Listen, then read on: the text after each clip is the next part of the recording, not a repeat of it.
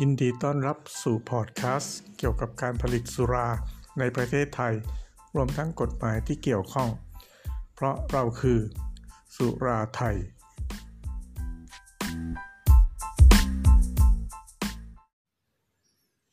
สวัสดีครับ นี่ก็เป็น episode แรกเลยของช่องสุราไทยนะครับ ที่จะมาพูดคุยกันในเรื่องของอการผลิต การจำหน่ายการ ทำธุรกิจรวมทั้งกฎหมายของสุราในประเทศไทยนะครับออตอนแรกของเรานี้เราจะพูดกันในเรื่องว่าในประเทศไทยนี้เราจะขออนุญาตผลิตสุราชนิดไหนได้บ้างนะครับ ก่อนอื่นก็ ขอแบ่งประเภทของสุราในประเทศไทยตามที่กฎหมายเขากำหนดนะครับ ว่าเป็น 2 ประเภทนะครับ ก็คือสุราแช่กับสุรากลั่น คำว่าสุราแช่นี่ก็มาจากความหมายของภาพที่มันมีการหมักหรือว่าแช่นะครับน้ำหมักเอาไว้นิ่งๆนะฮะให้มัน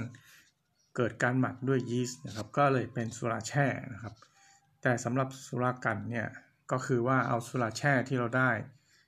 แอลกอฮอล์จากการหมักแล้วเนี่ยเอาไปกลั่น จึงได้เป็นสุรากันก็เลยแบ่งเป็น 2 ประเภทนี้ แล้วก็ใช้เป็นภาษาทางการนะครับ ที่เป็นที่เข้าใจรู้จักกันมาแต่โบราณ แล้วก็เป็นภาษาของกฎหมายด้วยนะครับ หน่วยงานที่ดูแลการผลิตสุราในประเทศไทยก็คือกรมสรรพสามิตกระทรวงการคลังนะครับเขากำหนดมาอย่างนี้นะครับว่าเป็นสุราแช่และสุรากัน แบ่งแยกกันตรงที่ดีกรีแอลกอฮอล์นะครับ นั่นก็คือสุราแช่เนี่ยจะมีดีกรีได้ไม่เกิน 15%โดยปริมาตร ซึ่งในภาษาของสรรพสามิตและภาษาของวงการทำเหล้าเราก็จะเรียกว่าดีกรีนะครับ หมายความว่าในปริมาตร 100 มิลเนี่ยจะเป็นแอลกอฮอล์บริสุทธิ์อยู่กี่มิลลิลิตรนะครับ ก็คือเป็นเปอร์เซ็นต์นะใน 100 มีอยู่เท่าไหร่นะครับเป็นเปอร์เซ็นต์โดยปริมาตร เวลาวิเคราะห์เขาก็ใช้วิธีการเอาไปกลั่นนะหรือถ้าเป็นสุรากลั่นอยู่แล้วก็ไม่ต้องกลั่นซ้ำแล้ว แล้วก็เอาไปหย่อนด้วยไฮโดรมิเตอร์นะครับ ซึ่งเป็นเครื่องวัดความถ่วงเฉพาะ ซึ่งมันก็จะบอกออกมาว่าเป็นเปอร์เซ็นต์แอลกอฮอล์เท่าไหร่โดยปริมาตร โดยมาตรฐานนั้นจะวัดที่อุณหภูมิ 20 องศาเซลเซียสนะครับ ถ้าเราวัดที่อุณหภูมิแตกต่างจากนี้ก็ต้องทด เพราะไม่งั้นจะเกิดการคาดเคลื่อนได้ ครับก็โอเคเราทราบแล้วว่าในประเทศไทยเราแบ่งประเภทหลักๆ เป็น 2 อย่างคือสุราแช่ และสุรากันนะครับ แล้วเราจะทำเครื่องดื่มแอลกอฮอล์หรือสุราในประเทศไทยนี้ได้อย่างไรนะครับ ก็คือต้องไปขออนุญาตกับกรมสรรพสามิตโดยเขามีสำนักงานสรรพสามิตพื้นที่นะครับอยู่ทั่วประเทศ อยู่ตามจังหวัดต่างๆ ถ้าเราอยู่ในพื้นที่ไหนก็ไปขอที่นั่น เพราะว่าเขาได้รับมอบอำนาจจากกรมสรรพสามิตนะครับที่กรุงเทพไปแล้ว เราก็ไม่จำเป็นต้องเข้ามาที่กรุงเทพ สิ่งเดียวที่เราจะต้องส่งมากรุงเทพก็คือตัวอย่างน้ำสุราที่เราจะขออนุญาตผลิตนะครับ เขาจะมาตรวจคุณภาพ อันนั้นเราจะต้องส่ง เพราะว่าห้องแลบในภูมิภาคเนี่ยยังไม่มีนะครับหรือยังไม่มีศักยภาพเพียงพอ ท่านที่ประสงค์จะผลิตสุรานะครับ ก็ในวิดีโอนี้เราจะคุยกันถึงเรื่องว่าในประเทศไทยเราทำอะไรได้บ้าง ก็พอจะทราบคร่าวๆก่อนนะครับว่ามีสุราแช่และสุรากัน การขออนุญาตนะครับ เราขอแบ่งได้เป็น 2 แบบก็คือแบบเป็นโรงงานโรงงานสุรานะครับ กับแบบเป็นสุราชุมชน ก็คือเป็นระดับของชุมชน ซึ่งได้เปิดเสรีให้ประชาชนทำได้ ก็กึ่งกึ่งเสรีนะเปิดเป็นบางส่วน บางอย่างก็ยังมีข้อจำกัด เปิดให้แล้วนี่คือในสมัย 10 กว่าปีมาแล้วนะครับ ในรัฐบาลทักษิณต้องบอกกันตรงๆนะครับว่า รัฐบาลนั้นเปิดให้มีสุราชุมชนได้ เดี๋ยวเราจะพูดกันว่าหลักการของ 2 แบบนี้คืออย่างไรบ้างนะครับ โรงงานกับสุราชุมชน เอาโรงงานก่อนก็แล้วกันนะครับสำหรับการผลิตในรูปแบบของโรงงานนะครับ สุราแต่ละชนิดก็มีเกณฑ์ไม่เหมือนกัน เอา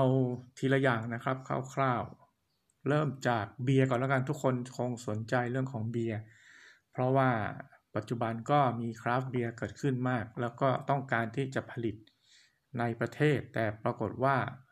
ทำไม่ได้นะครับ ต้องไปจ้างผลิตมาจากต่างประเทศ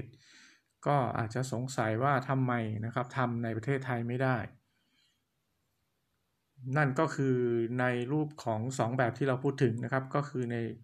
ประเภทของโรงงาน กับประเภทของสุราชุมชนนั้น เขาไม่มีกลุ่มของเบียร์อยู่ในสุราชุมชนนะครับ เขามีอยู่ในเฉพาะการเป็นโรงงานเท่านั้นอ่าตอนนี้เราพูดถึงเรื่องของโรงงาน เพราะฉะนั้นเราก็มาดูต่อนะครับว่าเบียร์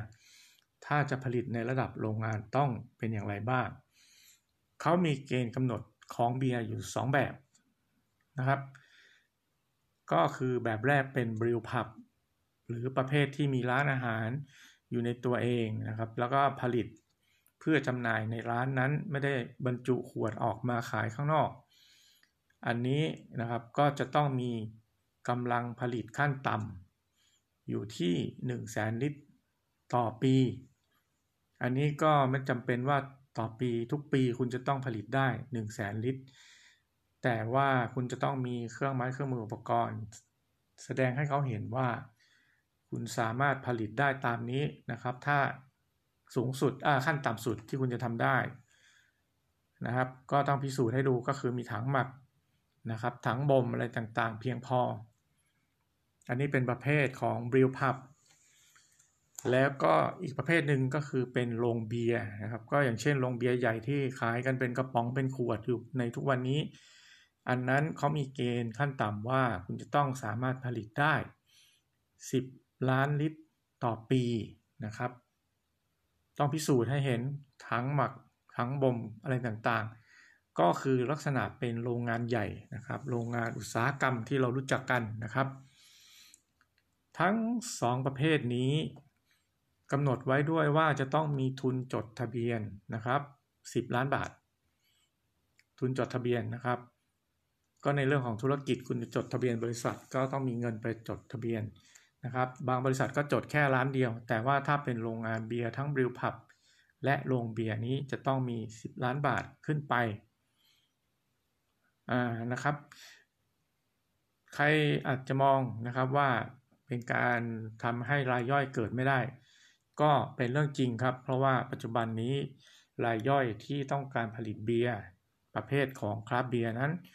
ก็ไม่สามารถนะครับที่จะผลิตในประเทศไทยได้ เพราะเกณฑ์ ทั้ง 2 แบบนี้นะครับทั้งบิลพับและโรงเบียร์1 0 0 0 0แสนลิตรต่อปีก็คิดดูว่าจะต้องใช้อุปกรณ์กันขนาดไหน จะดูตัวอย่างก็ไปดูนะครับที่ตะวันแดงทั้งหลายโรงโรงเบียร์ brewpub เอ่อโรงเบียร์เอ่ออะไรนะเนเธอร์แลนด์ดัตช์ดัตช์อะไรนี่ครับเขาจะมีถังมีอะไรต่างๆอ่าคำนวณแล้วนะครับก็คือ 1 0 0 0 0แสนลิตรต่อปีได้ แล้วก็โรงเบียร์ 10 ล้านลิตร มีกลุ่มของ craft beer แล้วก็ผู้ผลิตรายย่อยก็พยายามนะครับ ต่อสู้ผลักดันเรื่องนี้ ต้องการที่จะลดกำลังผลิตลงนะครับ ว่า 10 ล้านลิตรเนี่ยมันมากเกินไปทำยังไงให้มันน้อยลงได้ไหมเพื่อให้รายย่อยเกิดได้ แต่ขณะนี้เกณฑ์ทั้ง 2 เกณฑ์นี้นะครับยังไม่มีการเปลี่ยนแปลง เพราะนั้นถ้าใครต้องการผลิตเบียร์ ก็ต้องมีการพิสูจน์หรือสร้างโรงงานที่ใหญ่พอ หรือจะไปนำเข้ามาจากต่างประเทศนะครับ ซึ่งการนำเข้าจากต่างประเทศไม่มีเกณฑ์ขั้นต่ำนะครับ ก็คือคุณจะนำเข้าทีละทีละตู้คอนเทนเนอร์หรือคุณจะเอามาแค่ 1 แพลเลตหรือ 1 ลัง 10 ลัง 20 ลัง แล้วแต่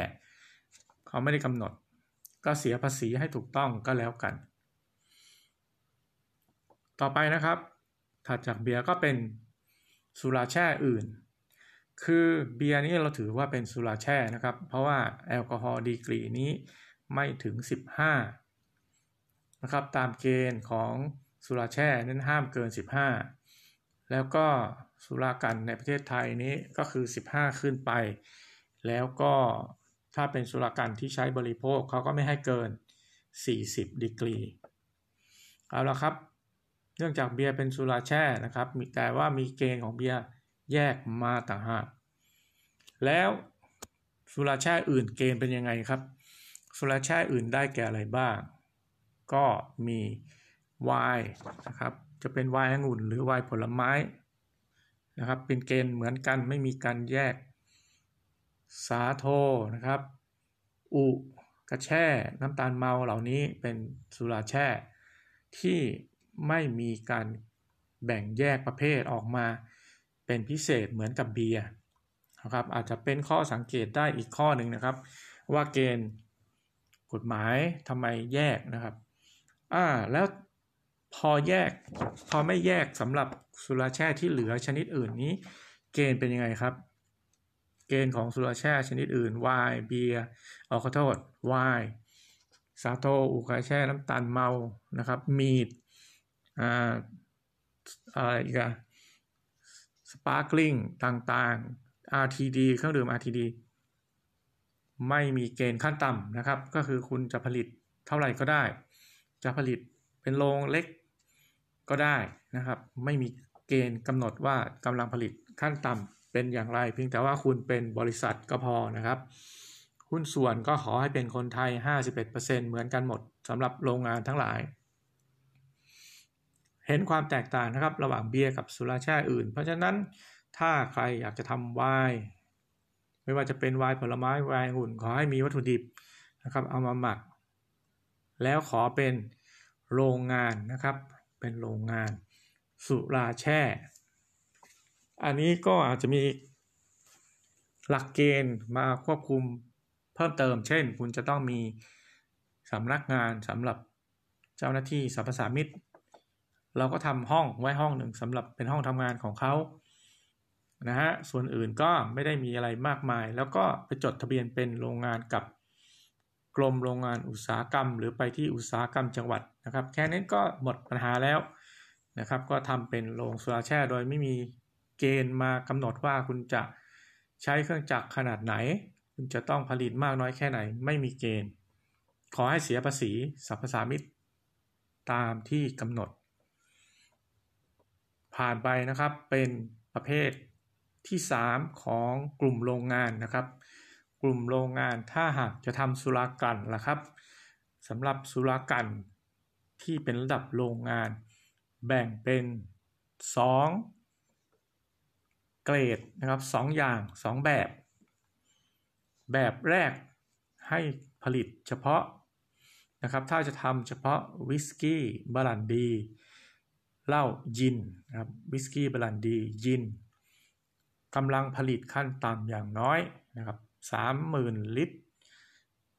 ที่ 28 ดีกรี ต่อวันนะครับ30,000 ลิตร 28 ดีกรี ต่อวัน ถ้าจะทำวิสกี้บรันดีหรือเหล้ายิน เป็นสุราพิเศษที่ได้รับความนิยมทั่วโลกนะครับ แต่ ประเภทที่ 2 ของสุรากันระดับโรงงาน กันไว้ยิ่งกว่าเดิมนะครับ ก็คือถ้าจะทำสุรากันชนิดอื่น ซึ่งเขาไม่ระบุนะครับในกฎหมายไม่ระบุก็คือนอกเหนือจากนี้ นอกเหนือจากนี้ก็ใครบ้างล่ะรัมใช่ไหมฮะวัดก้า สุราขาวนะครับ และอื่นๆ กำหนดขั้นต่ำไว้นะครับ 90,000 ลิตร ต่อวันที่ 28 ดีกรี เมื่อกี้บอกว่าวิสกี้บลันดียินนี้ 30,000 ลิตร ต่อวันที่ 28 ดีกรี ตอนนี้เป็น 90,000 ลิตร ต่อวันที่ 28 ดีกรีสำหรับสุราขาวลัมวอดก้า มานั่งคิดดูเอ๊ะไอ้ลำนี้ใครทำ ไอ้เหล้าขาวนี้ใครทำเลยมากีดกันหรือเปล่าให้ทำได้ ต้องมีกำลังผลิตตั้ง 90,000 ลิตรต่อวันนะครับ ไม่ใช่ต่อปีเหมือนกับเบียร์เมื่อกี้เบียร์เขาต่อปี แต่อันนี้เป็นต่อวันเลยนะครับ ยังไม่ขอแตะเรื่องนี้มาก แต่ขอเออเล่าคร่าวๆว่าในการฟ้องศาลปกครองหลายปีมาแล้ว นะครับมีผู้ไปฟ้องศาลปกครอง แล้วมีคำให้การของเจ้าหน้าที่มาจากกรมสรรพสามิตว่า90,000ลิตรต่อวันนี้เป็นกำลังผลิต ขั้นสูงสุดของโรงงานโรงงานฉะเชิงเซานะครับโรงกลั่นของโรงใหญ่ที่ฉะเชิงเซาซึ่งเขาถือว่าเป็นโรงเล็กของเขาแล้วนะ แต่เขาใช้กำลังผลิตสูงสุดมากำหนดให้เป็นขั้นต่ำของคนอื่น อันนี้ก็ไม่ทราบนะครับว่ากีดกันหรือไม่ เอาเป็นว่าตอนนี้ขอสรุปว่าถ้าจะเป็นโรงงานนะครับ เป็นโรงงานก็คือไม่จำกัดเครื่องจักรนะครับ เครื่องจักรจะขนาดไหนก็ได้ เพราะอยู่ในระดับของโรงงานต้องไปจดทะเบียนกับกรมโรงงานอุตสาหกรรมนั้น คุณจะทำเบียร์คุณต้องมีกำลังผลิตขั้นต่ำนะครับ แล้วมีทุนจดทะเบียน 10 ล้านบาท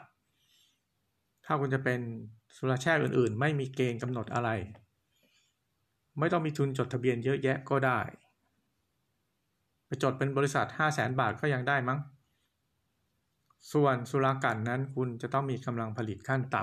ำสองระดับก็คือ 30,000 ลิตรต่อวันกับ 90,000 ลิตรต่อวัน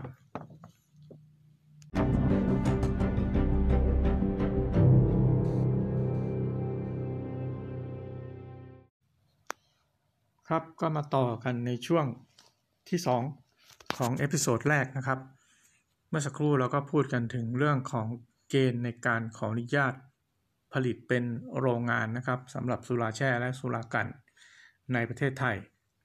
ต่อมาก็จะขอมาคุยของการขออนุญาตในระดับชุมชน หรือเราเรียกว่าสุราชุมชนนะครับ ก็เช่นเดียวกันก็คือจะแบ่งเป็นสุราแช่และสุรากัน อันนี้เขาก็เลยเรียกว่าเป็นสุราแช่ชุมชน แล้วก็สุรากลั่นชุมชน ความหมายของชุมชนนั้นก็คือนะครับ ไม่เป็นโรงงานอุตสาหกรรมนะครับเป็นสถานที่ผลิต ในอดีตนั้นเขาจะใช้คำว่าสถานที่ผลิตสุราแช่ สุรากันชุมชน แต่ว่าปัจจุบันนี้ เขามีความหมายที่เรียกใหม่ว่าเป็นโรงอุตสาหกรรม ทั้งทั้งเป็นโรงงานแล้วก็เป็นชุมชน ก็เรียกว่าเป็นโรงอุตสาหกรรมทั้งคู่เลย โดยที่ถ้าเป็นของชุมชนนั้นเขากำหนดไว้ว่าจะต้องมีเครื่องจักร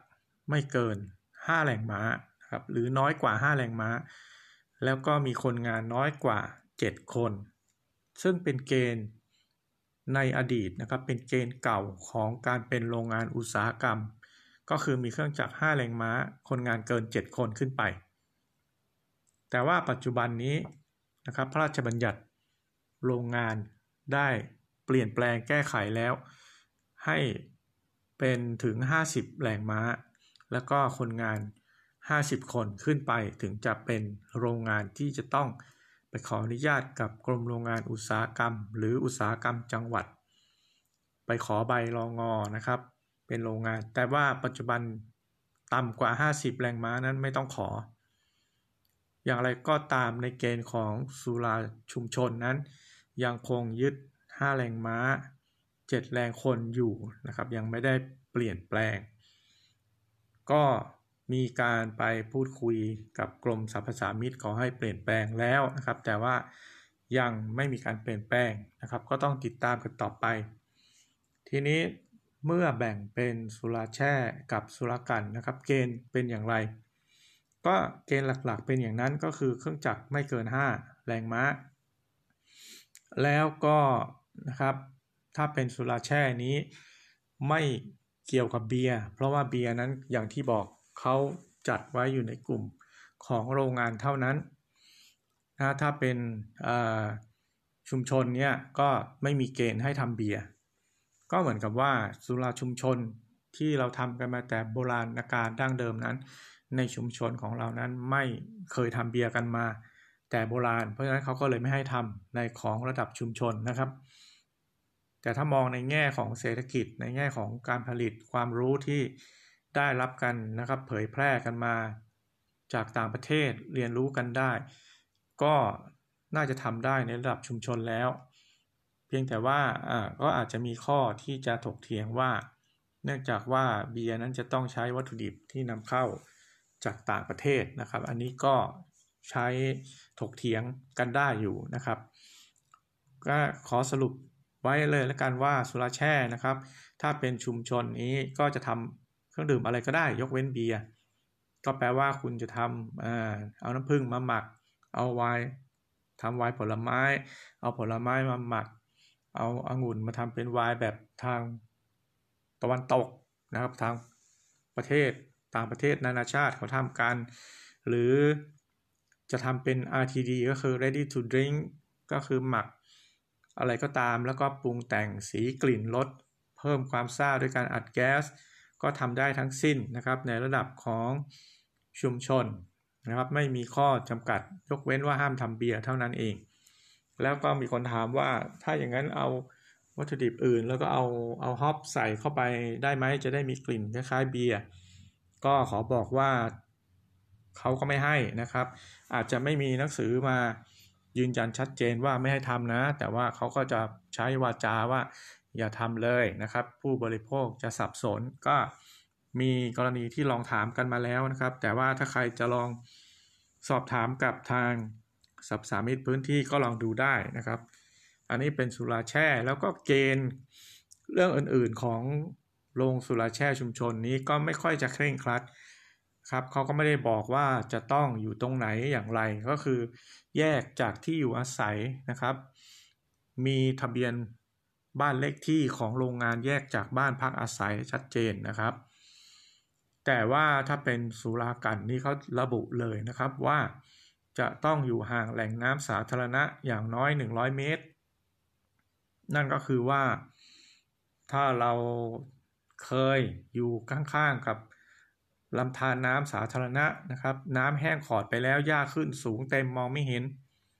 แต่เขาดูในแผนผังแล้ว มีลำรางสาธารณะอยู่นั้นเขาสามารถสั่งให้เราปิดโรงงานนี้ได้ แล้วก็ให้ย้ายไปหาที่ใหม่ทำนะครับ ไปขอใบอนุญาตใหม่ ซึ่งปัจจุบันก็มีค่าใบอนุญาตขอผลิต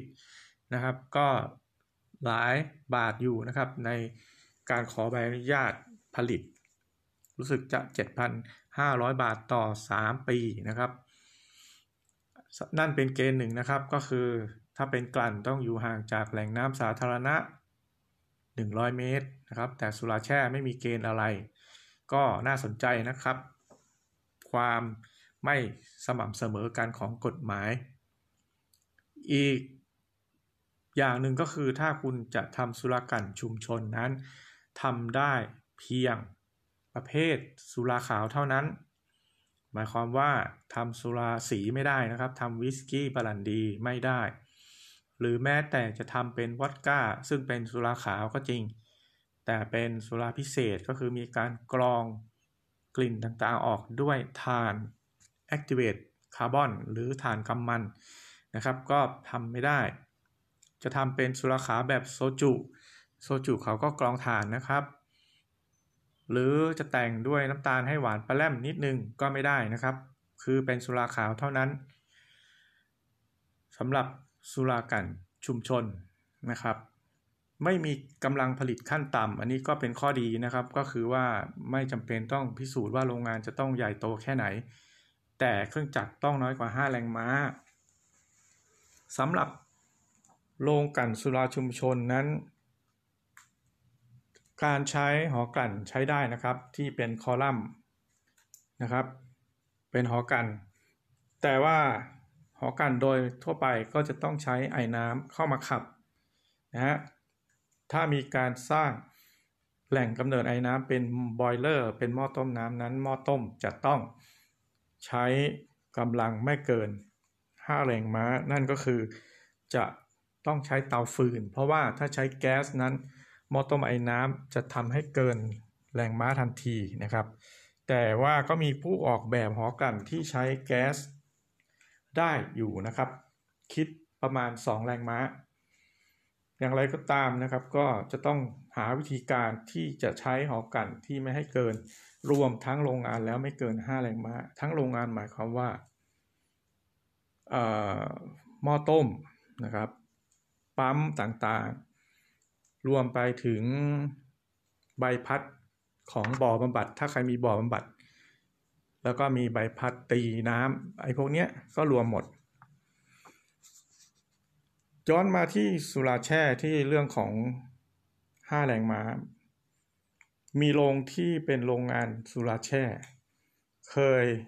สังกัดกับกระทรวงอุตสาหกรรมนะครับ ก็คือขอเป็นโรงงานทำไวน์แต่เมื่อพระราชบัญญัติโรงงานได้ออกมาใหม่ ว่า 50 แรงม้าขึ้นไปถึงจะเป็นโรงงาน ก็ปรากฏว่าโรงงานบางแห่ง ก็ได้รับหนังสือจากอุตสาหกรรมจังหวัดว่าไม่เข้าข่ายเป็นโรงงานแล้ว เนื่องจากของคุณเนี่ยรวมๆแล้ว น่าจะสัก 20-30 แรงม้าก็ไม่ถึง 50 จึงไม่อยู่ในบังคับของอุตสาหกรรมอีกต่อไป ก็ถือว่าเขาเนี่ยโชคดีก็คือเขาเป็นโรงสุราแช่ แต่ว่าไม่ขึ้นกับอุตสาหกรรมก็ขึ้นกับสรรพสามิตเพียงผู้เดียวนะครับ แต่ว่าถ้าจะเป็นสุราแช่ชุมชนก็ยังคงต้องเป็น5แรงม้าอยู่ ถ้าใครต้องการจะเกิน5แรงม้าก็ต้องไปขอเป็นโรงงานนะครับ แต่คราวนี้ขอกับใคร ขอกับสรรพสามิตเท่านั้นก็คือไปใช้เกณฑ์ในกลุ่มของโรงงานเป็นสุราแช่ แต่ไม่ต้องไปขอกับอุตสาหกรรม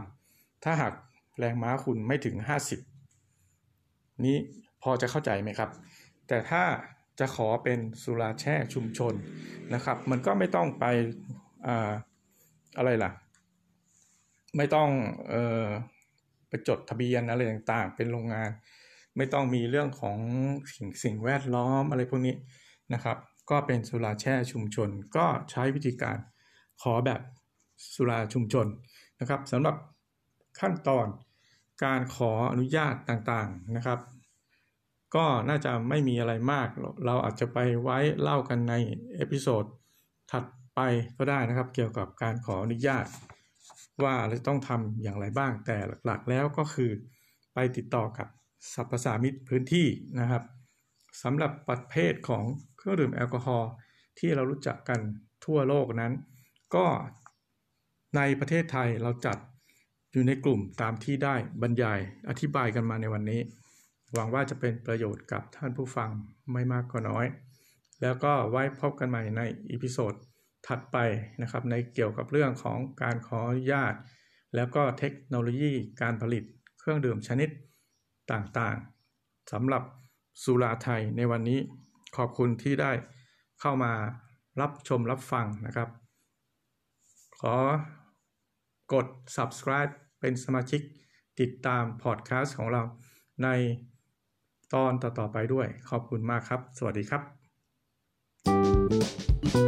บ